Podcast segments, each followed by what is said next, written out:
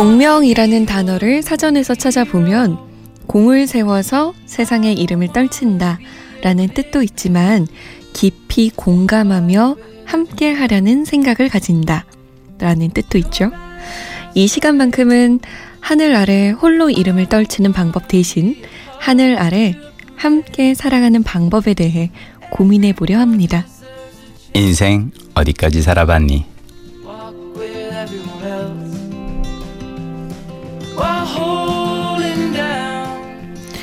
공명정대하게 청취자의 사연을 콜콕 골라서 이 자리에 오신 분입니다. MBC 김민식 PD 오셨어요. 안녕하세요. 안녕하세요. 아, 이 코너를 함께하는 시간이 저한테는 공명의 시간이 아닌가라는 생각이 드는데 저 역시 마찬가지예요. 음. 음, 그러니까 이 코너를 하면서 아, 왜 드라마 작가님 이렇게 성공한 작가님 중에 박지은 작가라고 이제 내주의 여왕도 하고 네네. 했던 그 작가님 같은 경우 라디오 원래 이제 작가로 일을 또 오래 하셨거든요. 그 작가님 그런 얘기를 했어요. 그러니까 라디오 작가 일을 오래 하면서 세상 사람들의 시청자 사연을 많이 이렇게 수집을 하면서 음. 사람들의 어떤 그 이 이야기들을 많이 들은 게 저는 이 코너를 하면서 많은 네. 분들이 이제 시청자 사연을 들으면서 아 맞아 이런 것도 되게 힘들겠구나 하면서 되게 많은 분들의 이야기를 듣고 또 음. 공감할 수 있는 시간 그리고 이제 솜디에게서도 많이 배울 수 있는 시간이어서 너무 좋아요. 음. 아니에요. 제가 늘 배우고 있습니다. 자, 그럼 우리가 깊이 동감하고 네. 함께 생각해야 할 청취자분의 사연 지금 만나보시죠. 네.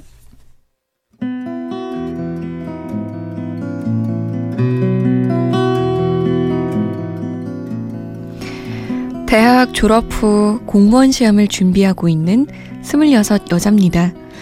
전 여느 공시생처럼 아침 일찍부터 밤 늦게까지 독서실에 앉아 공부를 하고요.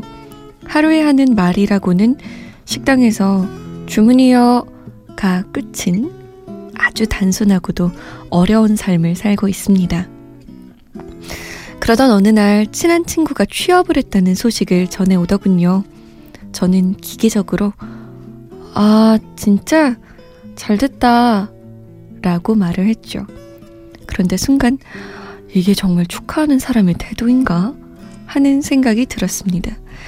지금 돌이켜 생각해 봐도 안 하는 이만 못한 어정쩡한 축하를 건넸거든요. 생각해 보면 대학생 때까지는 친구들이나 주변 사람들에게 좋은 일이 생기면 내일인 것처럼 기뻐했고요. 슬픈 일이 생기면 마음을 다해 울어주었습니다. 그런데 지금은 그러지 못하는 것 같아요. 이따금씩 들려오는 친구들의 취업 소식, 결혼 소식에 진심으로 기쁘지가 않습니다. 속으로 너 설마 친구가 잘 되는 게 싫은 거야? 너 이렇게 속 좁은 사람 아니었잖아. 하고 스스로를 다그쳐 봐도 소용이 없네요. 사람들의 행복에 진심으로 축하해 주지 못하는 저. 비정상인가요? 점점 팍팍한 사람이 되어가는 것 같아 속상한 밤입니다.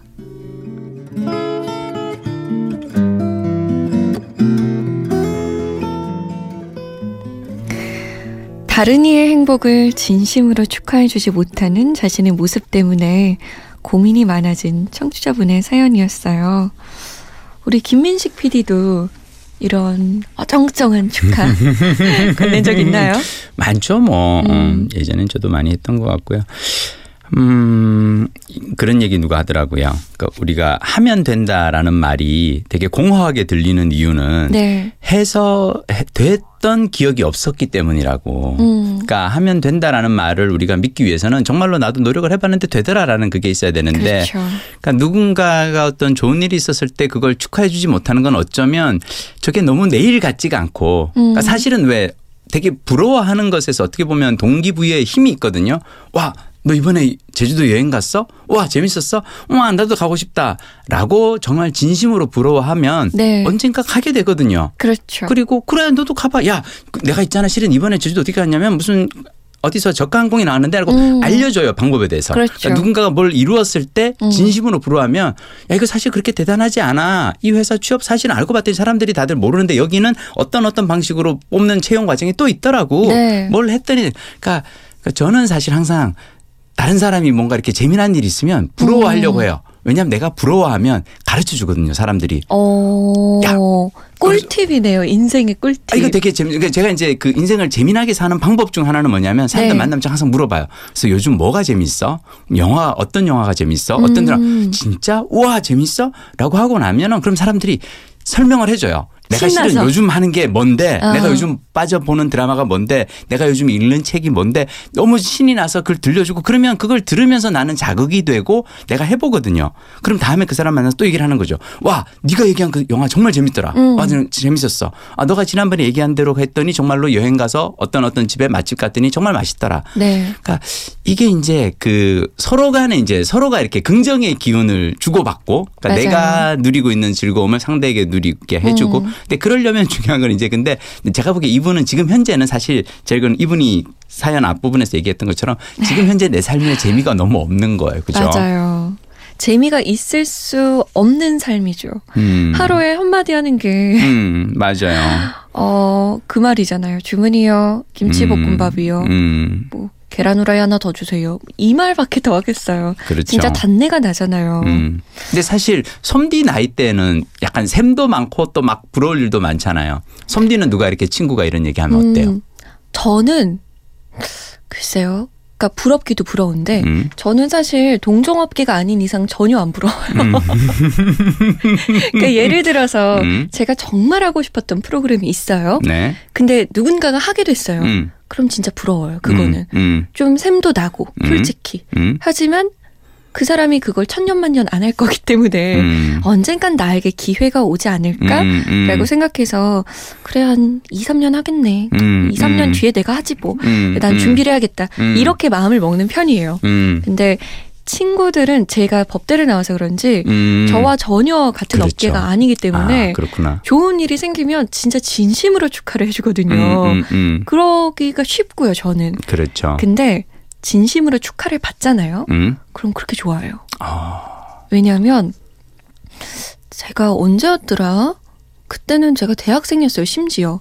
근데 법대생들끼리 누군가가 사법고시를 합격하면 음. 진심으로 축하는 안 돼요. 음, 음, 음. 가- 같은 어떻게 보면 서로 경쟁자였고, 네. 어, 네. 나도 봤는데 나는 사실 뭐 그렇죠. 심지어 1차에서 떨어졌는데 쟤는 어, 맞아요. 근데, 공부도 평소에 나보다 그렇게 잘 하지도 그렇죠. 못했는데 응. 뭐 약간 이런 심지어 어. 학점은 나보다 낮아. 맞아 맞아. 어. 막 이러면 너가 화가 나고 이렇기 아. 때문에 축하를 못 해줬는데 음. 저는 사법고시를 안 봤잖아요. 음. 그러니까 사법고시 붙은 친구들을 진짜 진심으로 축하를 해줬어요. 음. 그랬더니 한 친구가 저한테 그러더라고요. 다솜아 나는 솔직히 말해서 음.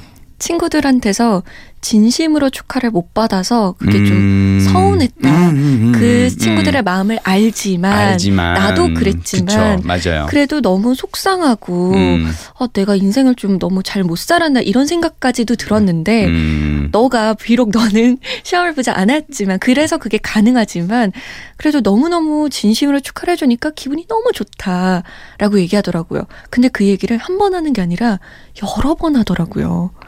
그러니까 그게 사람 마음 다 똑같다고 맞아요. 맞아요. 정말 진심으로 받은 축하는 오래오래 맞아요. 가슴에 남는 거예요. 맞아요. 제가 근데 한- 하는 얘기 뭐냐면 네. 잘난 사람을 보고 와 너 잘났어라고만 계속 얘기해줘도 음. 사실은 어떻게 보면 우리는 이제 앞으로는 인맥 비즈니스거든요. 맞아요. 내가 아는 사람을 통해서 일은 찾아오기 때문에 음. 내가 누군가 잘 나가는 사람을 주위에 많이 두고 있는 것도 그 사람의 복이고 그게 다 자산이거든요. 어, 저는 그래서 좋더라고요. 음. 동종업계가 아닌 친구가 잘 되잖아요. 음. 어, 좋아, 좋아. 대법관까지 해봐. 뭐 이런 얘기를 하거든요, 제가.